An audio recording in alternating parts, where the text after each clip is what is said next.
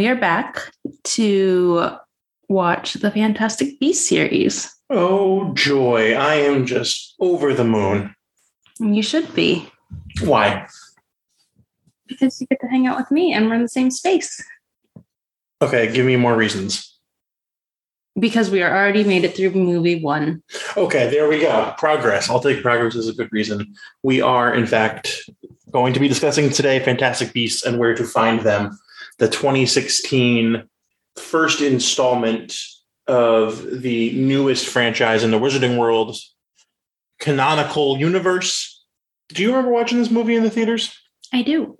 Is it okay? I remember seeing because they did the fan event, and my friends really wanted to go see it on opening night. So I went by myself solo to the fan event two days prior and didn't tell any of them, and then went to it again on opening night. What do you remember feeling in the lead up to the movie? I was excited. It was exciting to have new content coming. And at that point, we didn't know how it would tie into anything. We kind of had a vague expectation beyond there will be Beast and Hufflepuff representation. Is there? We'll get into it. Um, yeah, I saw this at a movie theater in Northern Virginia with my girlfriend at the time. I was excited. I don't. I don't think I was necessarily like jumping out of my chair, um, but I was excited for it. Yeah. So before we dive into how we felt about it, we'll do our, our typical round of fast facts and trivia that we've been doing for these movies. Okay. So this movie was directed by David Yates. David Yates being the man who directed Harry Potter's five through eight, Order of the Phoenix through Deathly Hallows Part Two. Uh, cinematography is by a man named Philippe Rousselot, and I'm really sorry to all the French speakers out there who know that I butchered that name. Um, he's worked with Guy Ritchie, with Tim Burton, um, has a long history in French cinema. Um, fascinating choice choice for cinematography. The music, uh, I'll call that out this in this episode because I thought the music was really well done for this. Uh, music was by James Newton Howard. Some of the cast, we we know them, we love them. Eddie Redmayne, Katherine Waterston, Dan Fogler, Alison Sudol, Ezra Miller. Some really really strong performances in, in in different spots by Jon Voight, Colin Farrell, Ron Perlman it play, uh, has a has a voice role in this. Uh, Danny, this movie came out in 2016. Would you care to guess how much money this movie grossed commercially? Would it be A, $800 million, B, $816 million, C, $839 million, or D, $943 million? I'm going to go with B. Which one was B? 819? 816. 16. You would, in fact, nope, you would be incorrect mainly because I forgot the number. The correct answer in my mind was B 816, when in truth it was actually 814. You are correct, but also incorrect. That's because I was incorrect. This movie grossed $814 million commercially in the box office. Would you care to guess where this movie fell in the top 10 of movies in 2016? Three. You would be very incorrect. This movie finished eighth in Oh. 2016. Dang. Would you care to have a guess at any of the other movies that would be up there? 2016. We're in the height of Marvel, so I feel like there should probably be some Marvel out there somewhere. Okay. I don't know which one. Okay. Anything else? So, number one in 2016 was a Marvel movie, Captain America Civil War, bringing in $1.15 billion in the box office. Number two,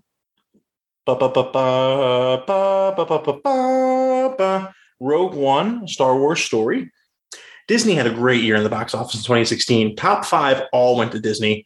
Number three, Finding Dory. Number four, Zootopia. Number five, Jungle Book. Universal squeaks in at number six with The Secret Life of Pets. Number seven, Warner Brothers enters the fray with Batman v Superman Dawn of Justice. And then number eight, Fantastic Beasts and Where to Find Them. I'm a little bothered that Batman vs Superman beat out Fantastic Beasts because Fantastic Yeah. Beasts is a much better movie than that.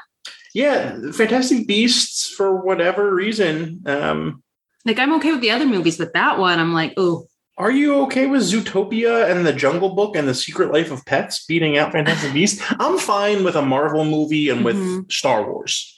And I can make an argument for Finding Dory, maybe.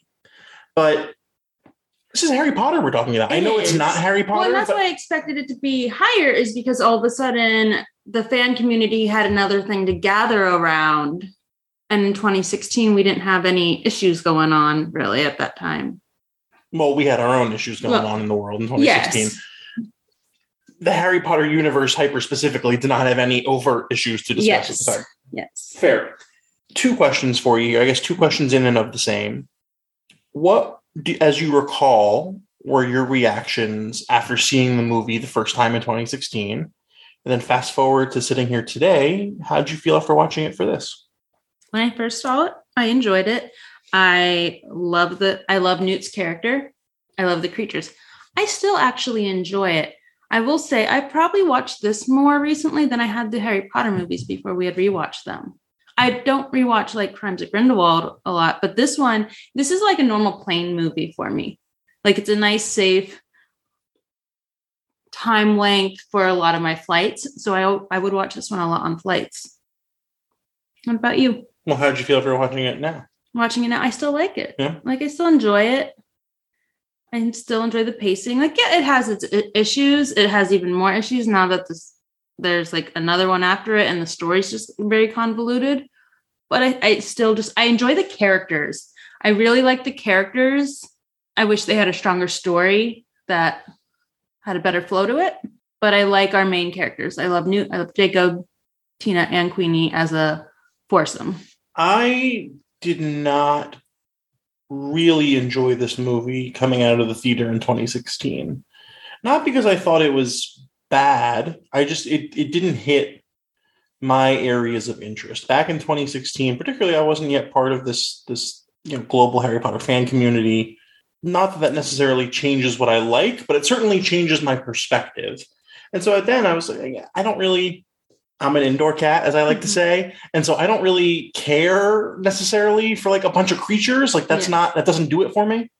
was your ex-girlfriend a fan of like the series Yeah, she I mean she wasn't like Harry Potter, like we're Harry Potter, but yeah, Mhm. she she knew well i just know like sometimes that affects Yeah, no, no, no. She she knew her stuff. okay Um no, I mean you know, I didn't I didn't have like a connection to the creature side of things because I'm the Hufflepuff who would hate herbology, right? yeah Um, the whole New York thing, I just wanted to be at Hogwarts. I wanted to be in the British Ministry. I, Mhm. I, I, I didn't at the time have too much of a strong affinity for the universe that was being depicted in this movie. Having watched it more in recent years, and then especially through the lens of having seen Crimes of Grindelwald, I really like this movie. I, I, think it it might be fairly high up my list, higher than maybe I gave it credit for when we did our rankings at the end of Deathly Hallows Part Two. Um, I agree the characters are really, really well done in this movie. I think a lot of their motivations are made very clear and very strong. And even if the plot line itself overall isn't the strongest, I think you can trace characters' motivations and their subsequent decision making through it all. I thought we know where they're going yeah. I thought the music was really dang good. I thought the cinematography was beautiful. Yeah, I I liked it. I liked it. I'm excited to talk about it. all right well let's kick it off Yeah, the music as it opens is grandiose. It's cinematic. It's it's like a big it feels like if you ever whether you've had done this in person or you you can just imagine it in your mind's eye sitting down to see an orchestra play and the conductor gets up lifts his baton lifts their baton and then all of a sudden the strings are going. It's cinematic. It's it's enveloping you. It's taking you and grabbing you by the collar and saying we're going on an emotional journey here. And it was it, it, it felt like the hey we know we haven't put out a movie in at that point five years. Um, welcome back. Let's let's let's strap in together and go for a ride. What i also liked about the opening was i love the newspaper flyby because we we already knew going into it it was a different time period but the newspaper was kind of setting what was going on in the wizarding realm at that time. So you kind of were getting the glimpses. Okay, there's a lot of issues going on in Europe with Grindelwald. There's a lot of issues with Muggle, um, not Muggle, No-Maj, wizard no, we're, we're, relations. we're, we're calling it Muggle. I'm sorry. I'm That's sorry. fine. Muggle Yeah, wizard listeners- relations in the U.S. specifically. Listeners, you call it whatever you want. No hate for those who call Thank it. No-Maj. It just does. It does not roll off the tongue for us. No. Sorry. Um.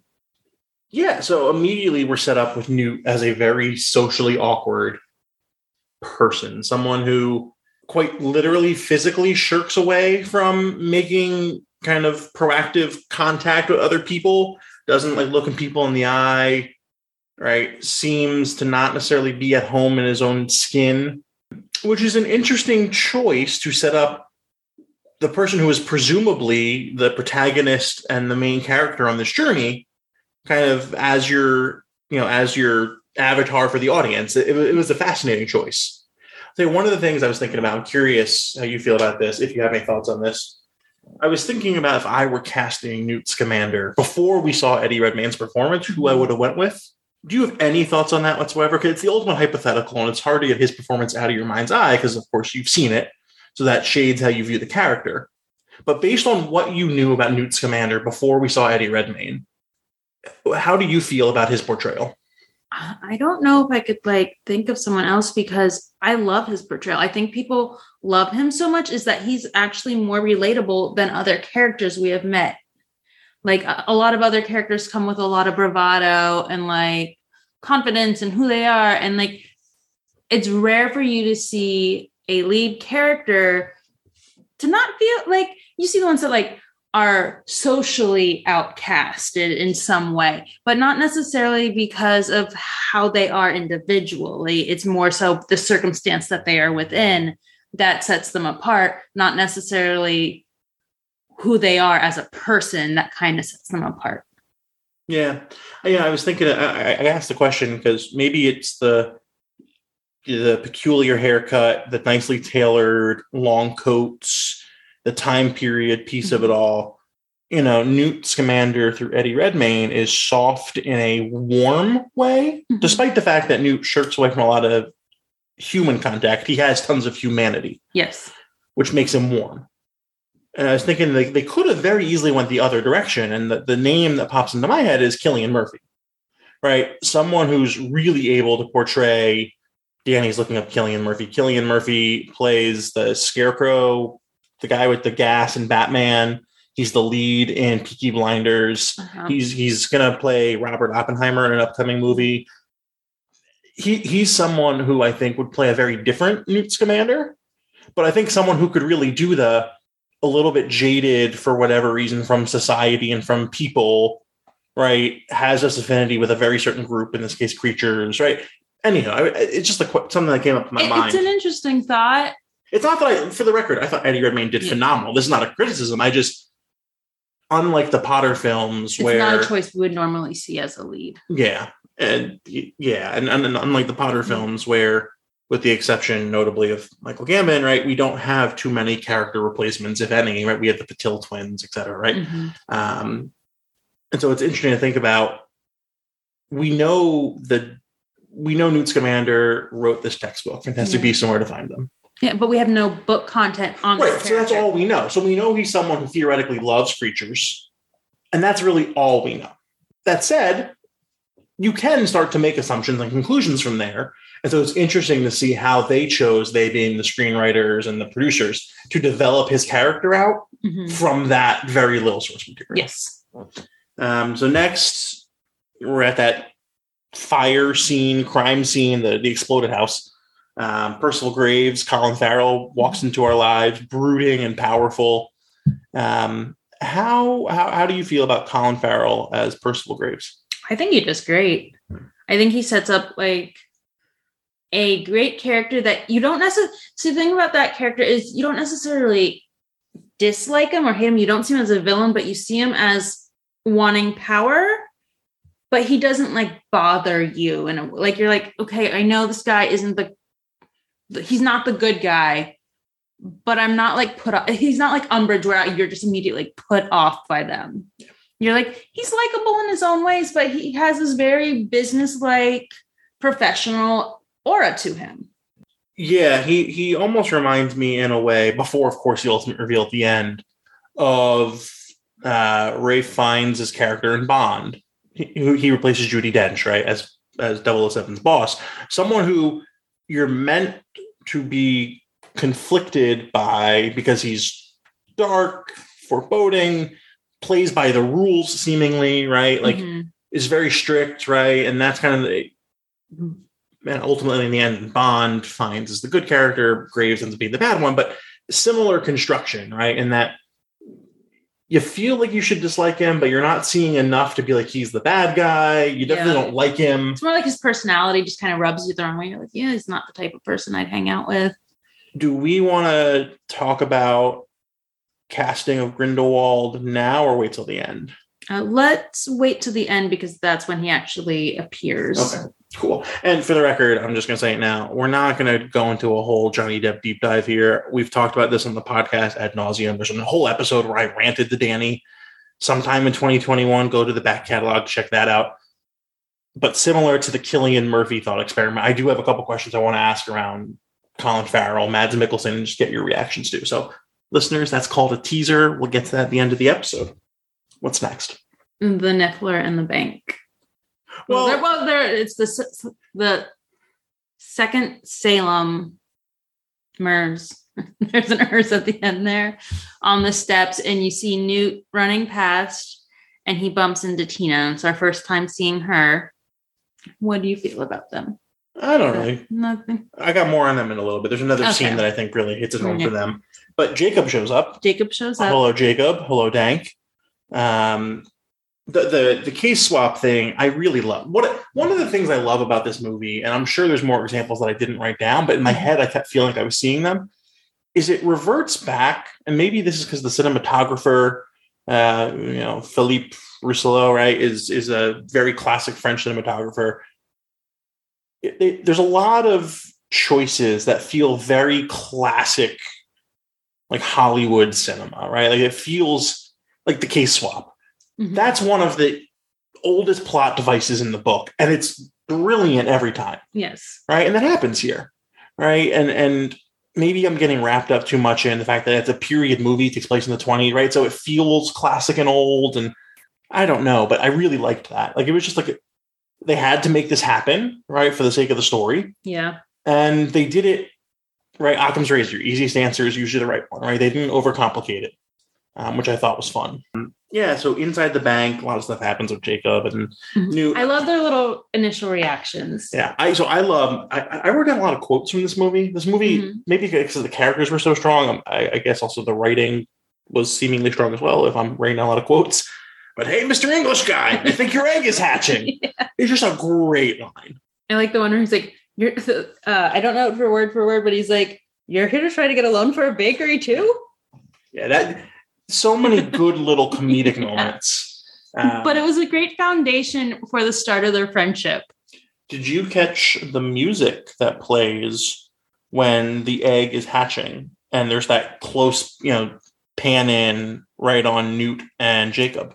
No, I did not. Hedwig's theme. Oh, Hedwig's theme is softly playing, which I thought again. Uh, James Newton Howard is the the guy, the composer who did all the music. Mhm. I thought he did a very nice job of mixing in some Potter music, like John Williams esque tropes. So, for example, we took a break midway through the movie because we made some dinner and everything. And as I was walking back from dinner, I was singing. I was singing out loud, "Double, double," d-" and you said Yep. wrong movie. But the reason I was singing that was because somewhere in the middle of this movie, there's there's a there's a melody that plays, and it's not that exactly. It's a little bit off cadence, but it was very so similar. kind of get the So throwback. throughout this movie, I thought they seeded kind of the original Potter music nicely, just to be a subliminal kind of, you know, switch in your mind. Be like, oh yeah, this is a Potter movie. It's there's no Harry Potter, but it, it's We're a in Potter this movie. world. Um, one thing I will mention is Newt's wand is one of my favorite wands. It's actually the first one I ever bought. I had to get it from Noble Collection because the parks weren't selling it when I really wanted it. I bought it at the parks. Ah, Well, you got it after I did. I'm just saying, haha, I bought it at the Parks. Um, MACUSA, very cool looking. It is. Oh, I, I like the like. It feels very New York. I love like the gold on the staircase, the um house elf shining wands. One thing that they don't explain in this movie, and they certainly didn't in Crimes of Grindelwald either, is the physical glamour of America's statute of secrecy, right? Mm-hmm. Because in the UK, we get it, right? You step into Diagon Alley through the leaky cauldron, right? Blah, blah, blah, right? We don't get necessarily, like, we're not explicitly shown how the glamour works for MACUSA for any of these places. It just seems like another New York building that people walk Right, but into. is it is it like something like Twelve Grimmauld Place where it, you physically it's physically not there, Or like the hospital where right? It looks like, an a abandoned storefront. Yes. Like I'm I'm curious about that. Mhm. I still think it was. I'm not not a critic. I was like I was like, huh. I wonder, right? Because because Tina talks to the doorman as Yeah. they're walking through, and I'm, I was just curious about how all the magic behind that works. Yes. Uh, then we get uh, President Picquery and Graves doing a bunch of plot exposition. hmm Um, I'll tell you what, I was going to save this for later. President Picquery might be more incompetent than Corny Fudge. She had Grindelwald as her head of her like law department for like an un- indeterminate amount of time. Well, time. and it's funny because in that big like scene where they have all the people there, she's like, we, she mentioned something about the people that let um, Grindelwald escape, yeah, and then they pan over to Graves at that, but that's further down. But yeah. Like I have another one later in here where I'm like, she's deeply incompetent. Where is it? Oh, yeah. When when at, at the very end of the movie, when Picquery's like, we need to contain this, otherwise our whole world exposed and we're at war. But then you get down there to the subway, and every muggle reporter in New York is sitting there with their cameras, Mhm. and she has no way to obliviate the whole city because she doesn't know that Newt's got this. She is so incompetent. I'm sorry. Like, eh, no, good performance, whatever. The character, not the actress, the Mhm. character is deeply incompetent. Anyhow, that had to be said. When Newt says, I'm writing a book about magical creatures, that's for listeners. Have you ever seen from Once Upon a Time in Hollywood the gif of Leonardo DiCaprio's character pointing at the TV screen when he sees himself on the TV screen, Rick Dalton?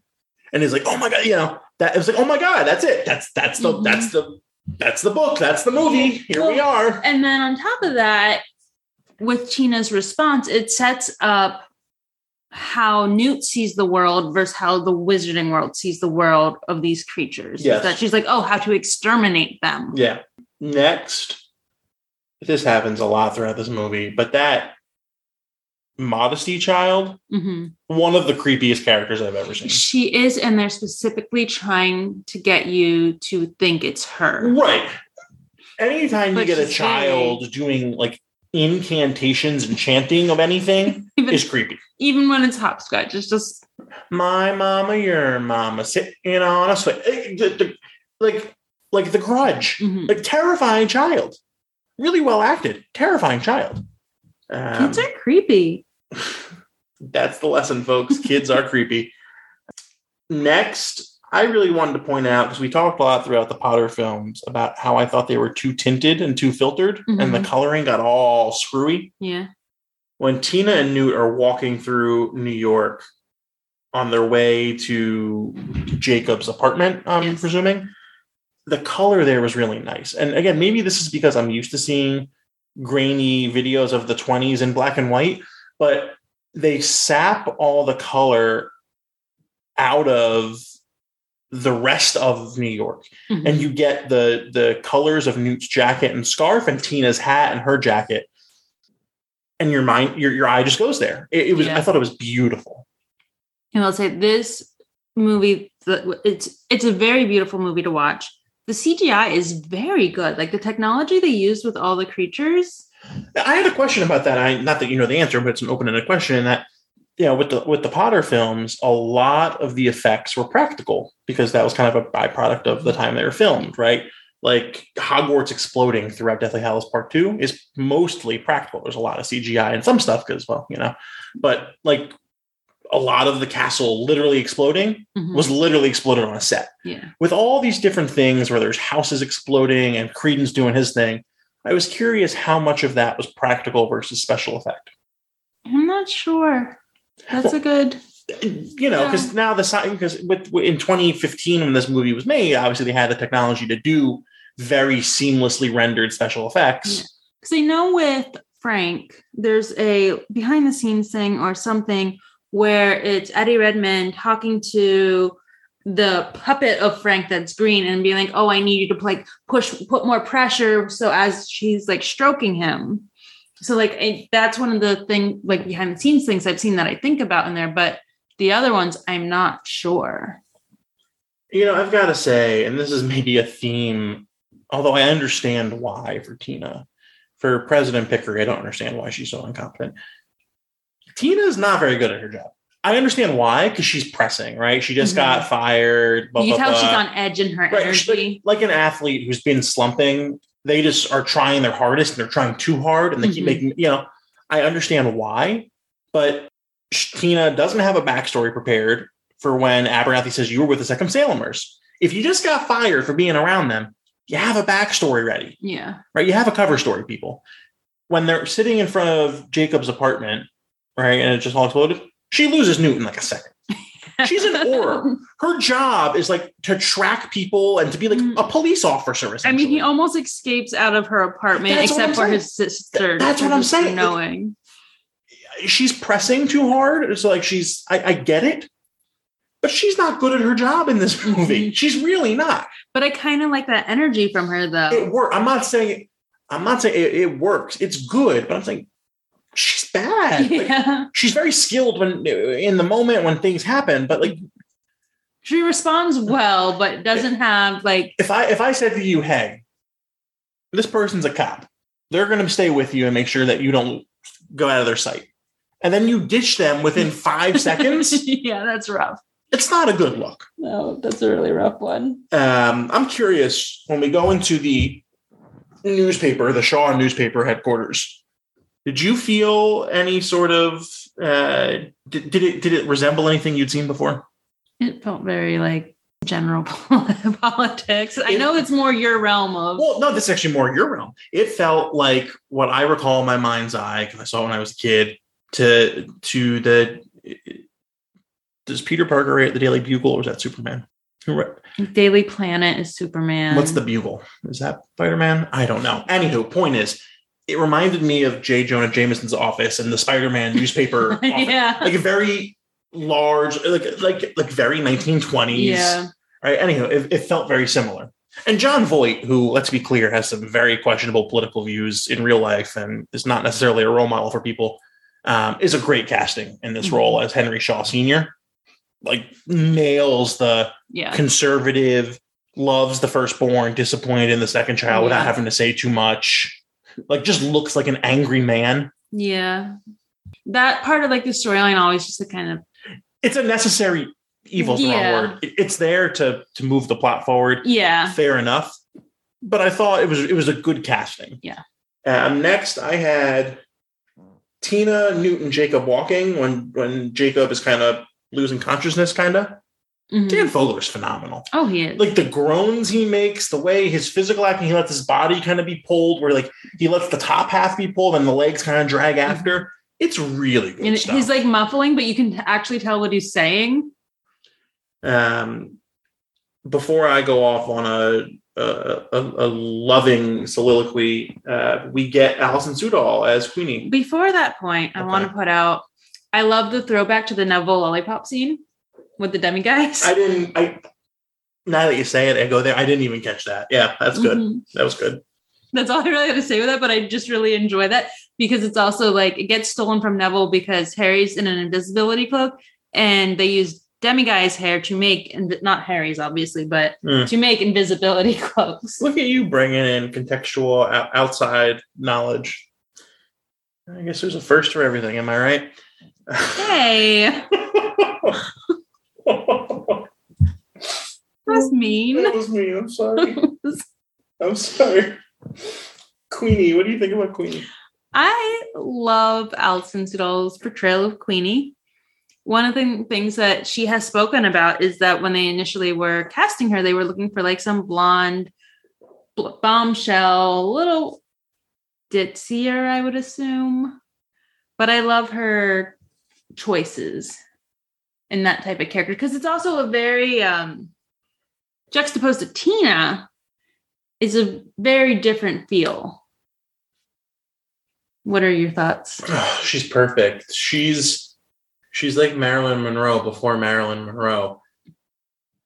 She yeah, oh, she is. I I think she's just pitch perfect in. Obvi- never mind her beauty, but her her intonation, her accent, her the way she uses her eyes, her smile. So she was like, yeah, Every choice. She helped write the song, and that's going on in the Blind Pig, something like that. Something with the pig. you know, when she says, you know, don't worry, honey. Most guys think what you was thinking first time they see me. Like it's just great. Mhm. I, one of the things I love most about that entire scene in in their apartment is, and this much has been made about this. This is far from an original thought, so you know, for what it's worth. But the way that you get to see magic for the first time through Jacob, it's like us Mhm. watching the movies or reading the books again for the first time. Like the way the plates are flying, the cups are going, the food is being made, stuff's being and, chopped. and her responding to his thoughts. So like the strudel or pie and and then him finally being like, Can you stop like doing that? Like I'm a cook, this is what I do, and this is the best like just how he and even like with um the clothes on the line like it's like everyday magic that you don't like in Harry Potter, they're all learning things. So you see a little bit at the Weasley's house, but this is a little uh, so different because it's just like how they kind of live everyday life. Yeah. One th- one note I had from because you were just touching on a little bit a couple minutes ago, right? It's fascinating to me, like they make this distinction, right, in in this apartment scene that Newt isn't cowed whatsoever by Queenie, right? Like Mhm. Jacob is completely just slackjaw. Yeah. Newt is a little bit trepidatious. Like he's he doesn't really like he he does not the way she uses her charm and everyone else falls in line does not work on him. No, and you could tell like his main goal is is to go get his creatures, is to Mhm. go find them before they are injured. And he doesn't really care about what's going on. Um, and even not even it's not like necessarily in his character, but even her saying, um, well, after he says that she's a legit Legilimens, and he's she's just like, oh, I I can't read your kind with the accent. I'm curious, what did you think the point was when they're in the case and Newt swings the swooping evil at Jacob and then he Mhm. smirks? What did you think was the reason behind that? I think it was just a way to introduce this creature that will later on be used again. Yeah, but they couldn't introduce the character. They couldn't introduce that creature in any They could right because they, they go on to do a whole tour of his case just five seconds later. yes, So, but so I, I, I guess let me rephrase specifically. Why do you think the choice was made not just to introduce the swooping evil, but to do it in a way where Newt smirks? Because I have a whole theory on this that okay. Um, my thoughts will probably not go with your theory. Um, my thoughts are probably along the lines of because he was like getting the venom, and he mentioned that he thinks it will become a very like that it's a potent thing that they think they can use for other things, and it was just kind of like part of his daily ritual of taking care of all the creatures. And at the time, he was also like mixing up drugs for Jacob, but yes, that's all wrong. that's fine. A couple scenes later, when Newt and Jacob are walking through the streets of New York, I Mhm. believe on the way to the unintended bank uh, jewelry heist, Mhm. Newt says to Jacob, "I was watching you at dinner. People like you, don't they, Mister Kowalski?" Mhm. I think because it's not just that you introduce swooping evil; it's that Newt smirks after he does it. I think it's Newt's way of flexing because he was so deeply uncomfortable and felt. I, I I don't imagine it's a stretch based on at this point in the movie what little we know about Newt to say that he wasn't the most beloved child at school. Mhm. He was probably teased a fair bit, right? Sitting at that dinner table, projecting a lot here, but Jacob has this whole flirtatious thing going on with Queenie. Newt probably feels out of place, uncomfortable a little bit, maybe put back into that childhood frame of mind again where he was teased. So when he gets into his turf in the case, he's able to take this seemingly terrifying looking, swooping evil death insect bird thing Mhm. and then smirk because he's like, I got the power here. I'm flexing here. To me, it felt like I'm back in my comfort zone. I just want to show off a little bit because you just showed off unintentionally, but you just showed off up there. So I don't know that it, that that's where I went with it. I don't necessarily agree. Okay, well, you're allowed to be wrong. Oh, I'm allowed to be right also. Well, you're allowed to be right. You're not here, but you're, you know. No, I, but gen- genuinely, No, I under, I understand where you're coming because from. I, I think they're setting up further with that, right? They're, they're showing the differences in connection between someone like Jacob and Queenie, and mm-hmm. then Tina and Newt, right? And that whole scene in the kitchen upstairs exists to show that Jacob, the odd man out there, is actually the one who fits in better than Newt, it's in yeah. right? And then Newt goes down into his case. It's like this is where, This is my comfort. This is my home. right? This thing that ever I brought upstairs this place. upstairs was so normal for me, but I felt out of place. yeah. It was very weird for you, but you felt at home. In this case, this is bizarre beyond bizarre for everyone else. I feel normal. here. Yeah. When Jacob goes in, when Jacob watches Newt go into the case and goes, "Wow!" Like really good. I love the entering the case scene. Yeah. It's just a fun li- it's a fun little dose of magic that like the case sends you back to like Hermione's bag that you never like quite got to see like what it would look inside and then you get to go in this case and it's literally a whole world. One of the celebrations they had the 3D thing where you could like be in the case. I don't think that was the year I was there. I can't remember which year. it The year I was there, they had Slughorn's chair. Yeah, no, they had like some 3D thing where it like looked like you were in the case. I love the way that Newt had little snippets of clearly continued conversation with his creatures. hmm right? So it was very obvious and evident that conversation had already happened. Like it, Yeah. it, it was in media res, right? You picked it up right in the middle as opposed to the beginning, Yeah, which was really nice because it shows a lot of depth of backstory there, yeah, which I thought was was really fun. Yeah. Um, and then Jacob has so many good lines inside the case, right? I don't think I'm dreaming. I ain't got the brains to make this up. Mhm. What'd you do today, Jacob? I was inside a suitcase. Like a lot of Yeah. really good stuff. And then like the conversation with Pickett because I, I love Pickett the Bowtruckle. As opposed to Pickett the I like Bowtruckles in general. okay. Uh, so then we're going to the jewelry store. I think that scene is just so much fun to watch. Yeah, I put hilarious. That's what I put on mine.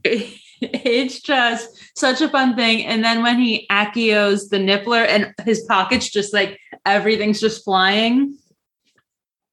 it's a it's a curious cinematography choice because it puts it in the slow mo, which then are we as viewers assuming that the scene itself occurred in the universe in slow motion, or is that just the choice they made to show us all the because the way that they're dodge, duck, dip, diving, and dodging around all those jewels that are coming at them pretty high speed, I would mm-hmm. imagine if that's coming at them at regular speed and it's just slowed down for the movie is really damn impressive. If it's slowed down in their world too it's much less impressive still really cool. I, I- again one of the things that's not a criticism i was just really curious how the produ- how the movie makers mm-hmm. wanted me to interpret that. Yeah. I I don't think they really I think it was more for like the effect and the amusement and enjoyment of it. And then Jacob's just like they went that way as they're covered in all of the stuff. yeah the, the line from new you know new york is considerably more interesting than i expected Mhm. great. Uh, the whole Erumpent scene, I don't know if you want to talk about any of that. But I mean, it's great. It's great. Yeah. But Um, the we don't have to talk about the whole Shaw Senate murder thing too in depth. so right before that, because earlier you mentioned like the throwback to like that era of movies and stuff. That little when they're under the bridge doing the Charlie Chaplin walk. Yeah, yeah, yeah. And that when you mentioned that, that brought me back to that. Like, yeah, they kind of threw that in. One thing I was curious about, I may have to harp on this because the Shaw stuff is a plot device that is Mhm. needed. Imagine if that happened and like imagine the universe of Fantastic Beasts. Fast forwarded like 50, 60 years. what would the textbooks or the newspapers or like historians say about that? Because everyone saw this dark. Like it, unlike unlike a lot of conspiracies that occur, Kennedy assassination, whatever, right? Where you can draw up enough suspicion about another set of events. Mm-hmm. It's not like there was a guy with a gun in the room and the guy died of a gunshot, right? This wind conceivably lifted him into the air like like in Yeah. like a very you know like a christ-like kind of hanging thing you know shredded him against like what would the textbook say about that? Right like would that would that be a how does that story kind of play telephone over the generations? I'm not sure because like we assume that they were obliviated in some way, but then you're still having to explain the death of but here's the thing this is again why Picquery is so incompetent at the subway scene at the end when they're the ministry is putting that big bubble up outside the subway Jon Voight's henry shaw sr comes up and says that's the thing that killed my son i'll Yeah. expose you all for this for what you did mm-hmm. which means that he knows still that he's made the connection. no no but Yeah. what that means is no one obliviated him after his son got murdered or at least True. changed his memory Yeah. so he got murdered by quote unquote normal things yeah. so like the ministry is just blatantly not doing their job. Yeah. No, you're right. You're right. That was one of the things I noted. Was like, wait a minute, he says that line at the end, but that implies that that, he was never. he still has memory of his son being taken by this ethereal magical force. Yeah, which was definitely not a gas leak. Right. So anyway, I thought that was, you know, um, bad. MACUSA for that whole Congress scene or whatever else going on there. Again, Tina, not the most competent, kind of just barges in to the middle of this whole thing with without any sort of plan. And it's like obviously a room that is used for important meetings. It's not just like the office down the hall. It's like this is a room where people meet for important things Yeah. and to just end up in there. Um, and then we're we know that there's people representative from all the magical ministry governments around the world. And it takes someone, nothing against Newt, we know he's very knowledgeable, but it takes him to go, don't mess with me. You know what this is. Yeah. There's a whole lot that's not ideal from the characters in this scene, right? Again, Tina barging in with no plan, right? Not great. Mhm. Tina not expecting there could be consequences for her there. Not great. New kind of trying to flex his knowledge of that explanation. Not great. Well, but Newt, as, well, then Newt, as he's being dragged off, they're not dangerous. Mhm. Like, don't yell that, right? That's what. well, but he's yelling to not hurt them. No, right, but, like that's like saying, "I didn't do it. I did." it." Yeah. You you did it, right? It- you you Yeah, sound and- guilty well, by your protestation." and they've already set up though is that this government already has like the Ministry of Magic already has opinions of them because they're like the Scamander Theseus, the war hero, and they're like, no, the little brother. Like they have, you could feel that aura of like, yeah, he's the one that got kicked out of Hogwarts. Like he's not, um, he's not amounting to anything. He's just going to cause more problems. it's just like Tina did not think a lot of this stuff. No, Um, yeah, the Graves interrogation scene is one of my favorites every time I watch this movie because you could parse every single line there and what the motivation for the questions are, right? and you see the connection. Newt is where he's like, something's not right. Yeah, I mean, the second that Graves says, so it's useless to let the host, right? Yeah. They know, and that's why he has to sentence them to murder, which, again, kind of odd that there's like this extrajudicial murder process that Graves is allowed to conduct. Yeah, and you like sentence two people, including one of the employees. Yeah, well, former employee, she'd been fired. Yeah, she had been fired, but still, you would think they were like, there should probably be a little more investigation there. Odd that during the invest- interrogation, um, those two like administrative assisted murderers are allowed in the room. The woman, Bernice, what's her name? I think it's, that sounds right. They feel like they're like, for lack of better phrasing, nurses who help you commit basically like a form of magical execution, Yeah. right? They shouldn't be in the interrogation room. They should be right outside. And then he calls them in. Why? Why are they allowed to hear all the privy details there?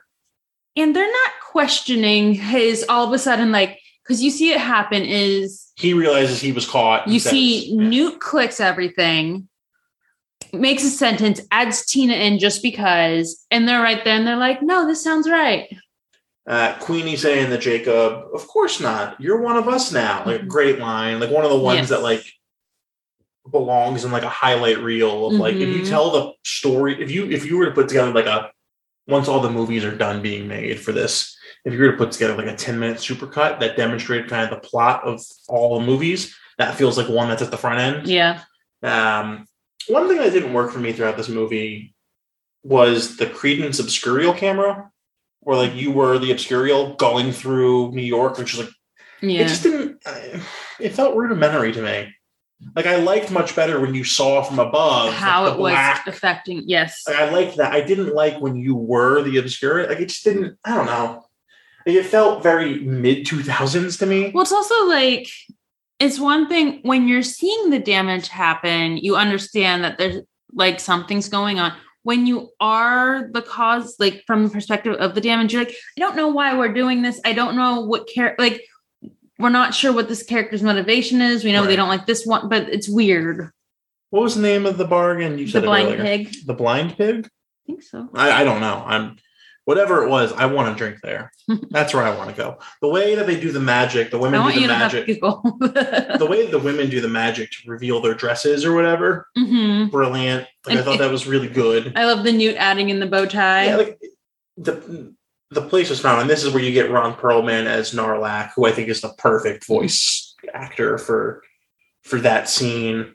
Uh, yeah, Jacob saying, "I love house elves. My uncle's a house elf." like just hilarious. yeah. uh, when, when Queen is like, "Are there other No-Majs like you?" He goes, "No, I'm the only one like me." He's trying to be super suave.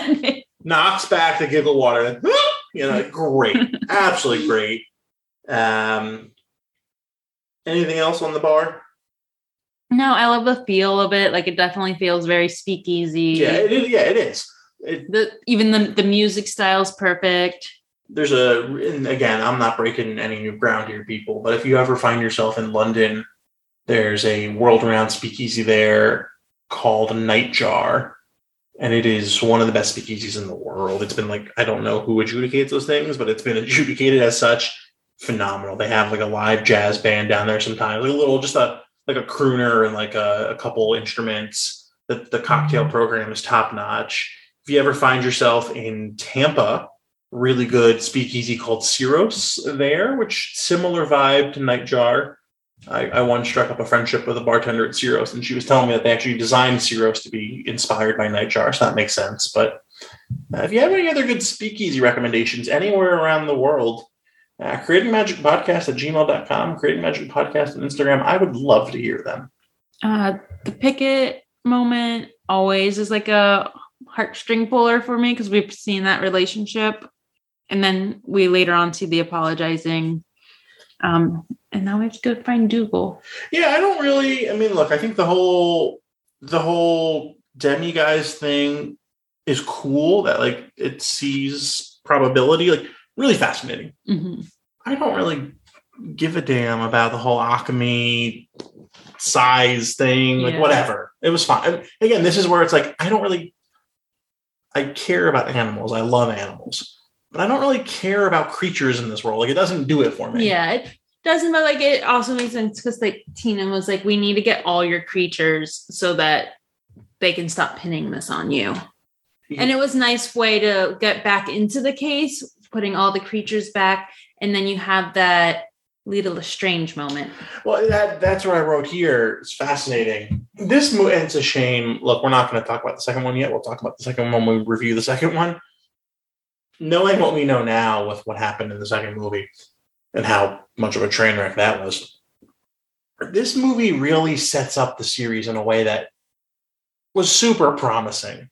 Like that little Leta Lestrange moment. Any Harry Potter fan who hears the word Lestrange, right, your ears perk up right? I think you get enough of a taste of some of the big players at MACUSA to where like you're setting up storylines there, right? This whole dialogue around how restrictive uh, the statute of secrecy and and No-Maj magic relations in the U.S. Like there's a lot of great stuff Yeah. a lot, and we'll get to Crimes of Grindelwald when we get to it. Like watching the Leta Lestrange thing, which is just one example, I was like, oh my god, like they did this really well. Like because they could have very easily just had her show up in the second movie without any sort of introduction. And still, they could do enough work to where you build a backstory. But putting her here Mhm. prepares you for her in the next movie in a really smart way. It does. And then it also is showing how their friendship is growing because now Queenie is able to read Newt pretty easily. And yes, she does say that it's easier when people are hurting, but you see that they've really formed this bond. And then we get that throw in of the Ilvermorny Hogwarts hogwash, which is just like a fun little like Yeah, Yeah, you know, the, the next scene with Credence and Graves, that's where Graves' is true uh, motivation, Mhm. or at least not necessarily true, but you no longer think is he a good guy or a bad guy. You know he's a bad guy at that point. you know there's ulterior motives Right. for everything he's done. Uh, I thought that was really well done. Um, again, here, this is where I was wondering what was digital versus what was practical because all the brick exploding and all that. I think the choice of having the fight like in the subway was really good. Yeah, well, before we even get there, right? Mhm. I thought like the wand fight between Tina and Graves in the streets of New York. Yes. It was just a little back, it wasn't a lot, but it was really good. I think one of the things that they did with Fantastic Beasts that you saw towards the end of the Potter franchise is you've removed a lot of the very like the very elongated blatant spell casting where like you take like like think it's very uh, exaggerated but from like the dueling club in chamber of secrets point step cast shout Yeah. right now it's just It's still it's like less. it's very it's very natural like Mhm. you're It's- you're just fli flipping your wrist flinging spells like the way that graves kind of dispels them with like a dismissive like it feels a lot more real Mhm. and perhaps a lot of that is the the the, the cgi that they're able to, for the Yeah. wand for the incantation all that is able to catch up to the time but i thought that was really really well done Yeah, it was like, and it's also like, it's not that that was bad. it was never bad but it was like also like they're learning so you're like okay this is fine but now you can see like these are adults who have been in this world and this is muscle memory now and it felt very natural for it to be that way Yeah, exactly. Um, I love something we don't see in the Potter films that we see apparating, but what we Mhm. didn't see was like newts like sprinting across buildings and apparating to keep up with. yes I that was that. really cool. i love that chase like the running through new york scene yeah, again, this is where I have Picquery being just deeply incompetent. Mhm. Um, yeah, the battle in the subway, outstanding. I thought it was really, really cool. I thought everything from the visual of the way that Credence kind of is like creeping down the walls, like that smoke, was really cool. it was like smokes it reminded me of like the edges of the dementor's cloaks like Mhm. that very like creepy crawly Mhm. infestation almost Yeah, yeah, I agree. Um, yeah, I, I, thought a lot of the way the spells almost felt electric and the way they were lighting up Mhm. the subway tile or the rails was really, really, really well done. Anything else you want to talk about right here? Well, we're going right into the reveal. So why don't we go to your Well, so the only thing I want to say is again, we're not going to do the whole Johnny Depp thing here tonight. I'm not. I am dealing for the sake of this conversation solely within the factual realm that we live in, which is whether you agree, disagree, or feel somewhere in the middle. Warner Brothers decided to cast Johnny Depp, then fire Johnny Depp, then hire Mads Mikkelsen. That's it. I'm not. I'm not doing that my question is I mean, don't get me wrong, I think Mads Mikkelsen is a horrifying, deeply creepy, cold, haunting man. And I think he will do very well in this role. Mhm. Why didn't they just bring back Colin Farrell? I had thought of that and I feel like because he was in a disguise and it was a very different character that like going to what we know as where he's gone as Grindelwald, I don't know if he has like the that like as you said like that haunting like feel to him and then it might be more confusing if all of a sudden like well why is it back to this Well, guy because they're gonna have to keep the look Oh, I agree, but is it not more confusing to have a whole different character, a whole different person in that character that you haven't seen Mhm. before? Right? Like you could write into the plot something like if Colin Farrell showed up with frosted blonde hair and put on some Yeah. you know, contacts, whatever, right? And made him look slightly more like Depps Grindelwald, you can write You into the story why he all of a sudden looks more like Graves again. Mhm. Right? Mads Mikkelsen showing up looking nothing, I'm presuming, Yeah. based on the couple teaser trailers we've seen, right? Looking nothing like Depps Grindelwald uh, is more confusing insofar as it's a different person entirely, looking a different way, playing the same character. Yeah. I'm all I'm all about Mads Mikkelsen. I'm just it felt It- like the a- path of least resistance would have been let's go give Colin Farrell a boatload of money. Yeah. Maybe he was busy. I don't know what he's working Yeah. on. Maybe he said no. I don't know, but that feels like it would It have would been, have been more natural choice. of a choice. Yeah. Yeah. No, that makes sense. I get that. Uh, then Frank obliviates everyone. Again, Picquery deeply incompetent. Picquery had no way to obliviate the whole city. She says it in the scene. Yeah. If not for Newt and his birds, which ten minutes ago she was ready to kill all of them and kill him, hmm I, I don't know what she does. She they're at war, according to her. And then again, incompetence. When she goes like, Yeah. now get out of New York. A competent person says, I'm going to escort you out, Out of New York. yeah. Not, hey, time for you to go. Or even like make sure you obl- obliviate the other guy yeah. over there. Well, that felt, you know, and and I again, we don't want to jump ahead to Crimes of Grindelwald and the Mm-hmm. upcoming Secrets of Dumbledore, but it is spoiler, spoiler, spoiler, spoiler, spoiler, spoiler, spoiler. If you have not yet seen Crimes of Grindelwald, for whatever reason, it came out like three years ago, four years ago. Where are y'all at? But spoiler. Jacob has his memories in Crimes of Grindelwald. So he was hit with the Frank tears. Somehow he got them back. We don't exactly know how that happened. Right? We don't know the how. We know he had some memory because of the bakery. We're like, you got nifflers that don't exist. Right, which which then seems to contradict. There's some con- magical continuity, canonical thing. We don't have the answer. But point is, it to me, I read her saying rules are rules. He has to be obliviated to. Almost as like in Game of Thrones when Qhorin Halfhand says to Jon, "You kill Ygritte," and Jon says, "You knew I didn't kill her." He says, "Yeah, that's why I left you alone." Yeah. like he It, knew it she was feels like that, you know. Like, it feels like Picquery's like, yeah, obliviate him, but you, you don't have to. yeah. Um, so I just I, that was I, I'm curious.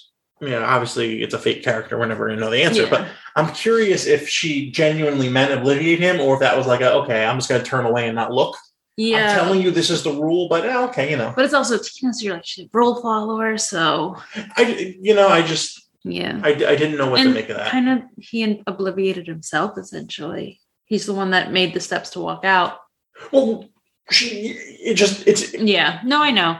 Um, one of my favorite moments in that movie, it, right before that, is where um, where Jacob's like, everybody knows Newt only kept me around because, hey Newt, why did you keep me around? Because I like you, because you're my friend, and I'll never forget how you helped me, Jacob. And I love that little moment between them. yeah. And that's really it. Right? You get Queenie at Kowalski's Bakery. I do love the repairing of the New York scene. I will say, like, Yeah. I love watching that. Again, I just like watching magic. yeah, I think that's what it comes like down to. Picquery seems to contradict herself because she's like, we can't obliviate everyone and fix all this. But then, like two seconds later, Newt has obliviated everyone for her, and then her orders are fixing the entire city like that. My question that was always is I'm like, but they're out in the rain, so aren't they getting obliviated? Like, But then also, if people people who aren't in the rain, what happens to them? What happens if you're sitting inside your house and you see all this I- happen outside well, your window? You see the wall. You see. we You see the guy in the shower and then the lady drinking water. So you're just, I in my head, I just went, it's in the drinking water now. But I guess but how did it? But her water was already in the cup. I, I, you're right. They went for like Yeah. a, a water symbolism thing there, but it really But doesn't make still a ton of sense actually- if you think about it. yeah, So, but what happens if none of them were? What happens for like if you were just sitting at your window, looking out the window, and all of a sudden you see, you know, New York skyscraper being fixed. right, like steel going backwards and up. Yeah, You didn't get touched by. I again, it's not a criticism, but it's one of the many things that happen in terms of the continuity and the canonical story of magic in this movie that are very fascinating that they don't answer. yeah, right? Like much like how does the ministry geographically and physically work? There's a lot of things where it's like, well, how did that? And it's not a problem, I don't think. No. It's just, you know, um, something I was curious about. What are your thoughts going into Well, no, who won the movie? Oh, who won? I forgot. For you, um, three questions. Who won the movie? Favorite scene? Most surprising thing? Mm, who won the movie? For me, it's going to be Newt. I love his character. And I think the quad as a full set easily won it also. But I really love Newt. Uh, favorite scene? Um, I really, and, and it has like no like necessary addition to the script. I love when they're in the case and like just Newt taking care of his animals and Jacob's like, yeah, I'll go feed these random moon calves. I don't even know what they are, but I just I just love those little interactions. What surprised me, I don't know if anything necessarily surprised me. I still enjoyed it a lot. Like this movie hasn't like gone up or down on my list of things. Like it's still a movie I'll regularly put on. It doesn't get like pushed to the back. Like I don't well. What about you? Yeah, I think David Yates won the movie. Don't get me wrong. I, as we've covered, I like a lot of the later Potter films. Right, like Order, mm-hmm. his first movie that he's part of, I really liked. Right, both Deathly Hallows, I liked. Half Blood Prince, I liked.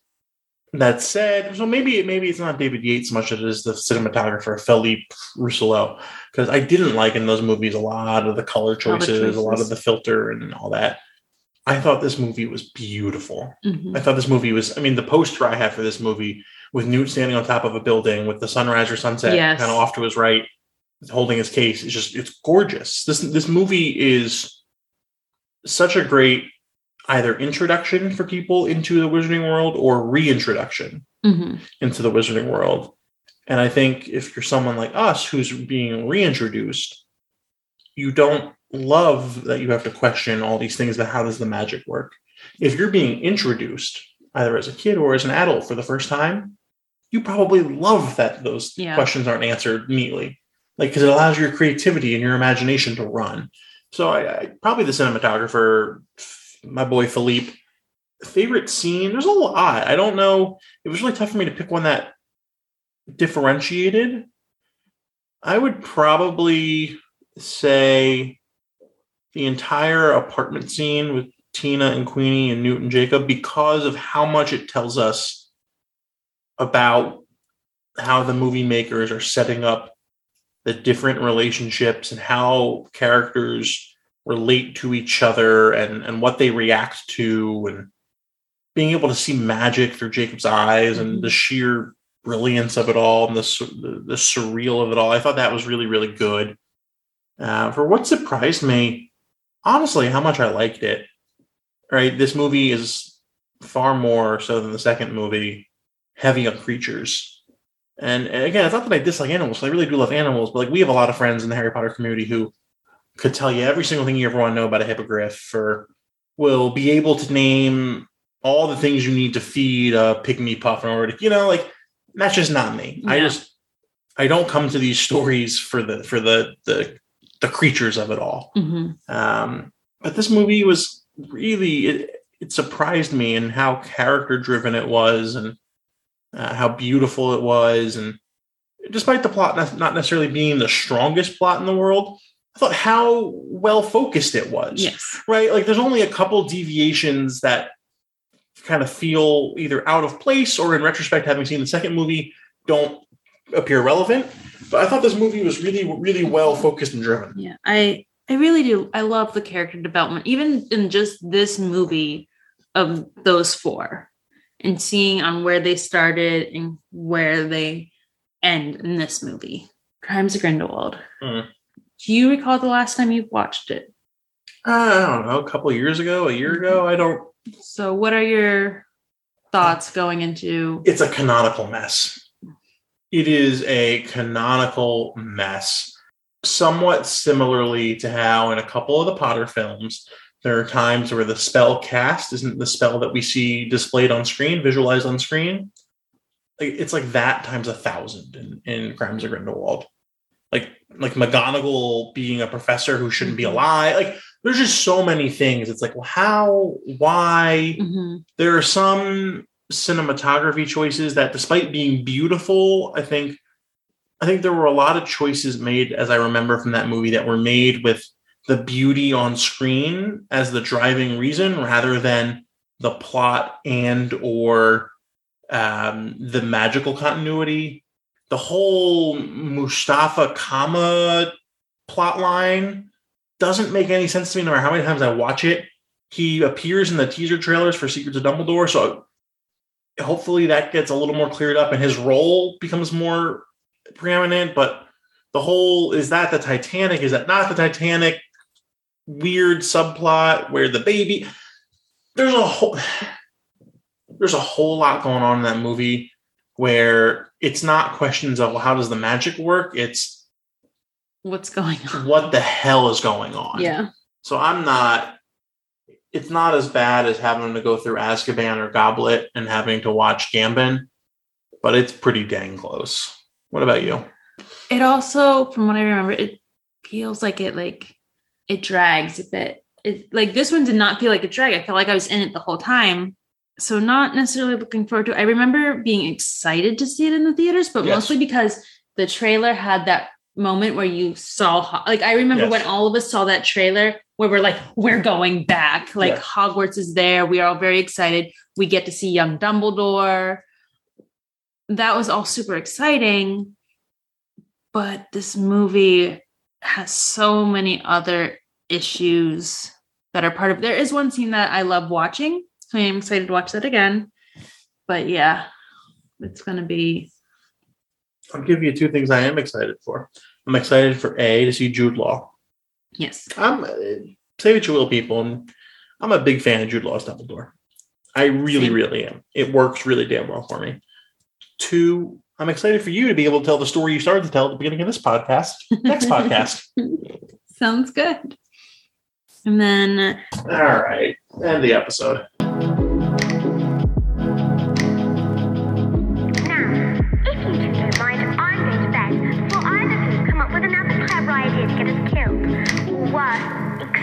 Of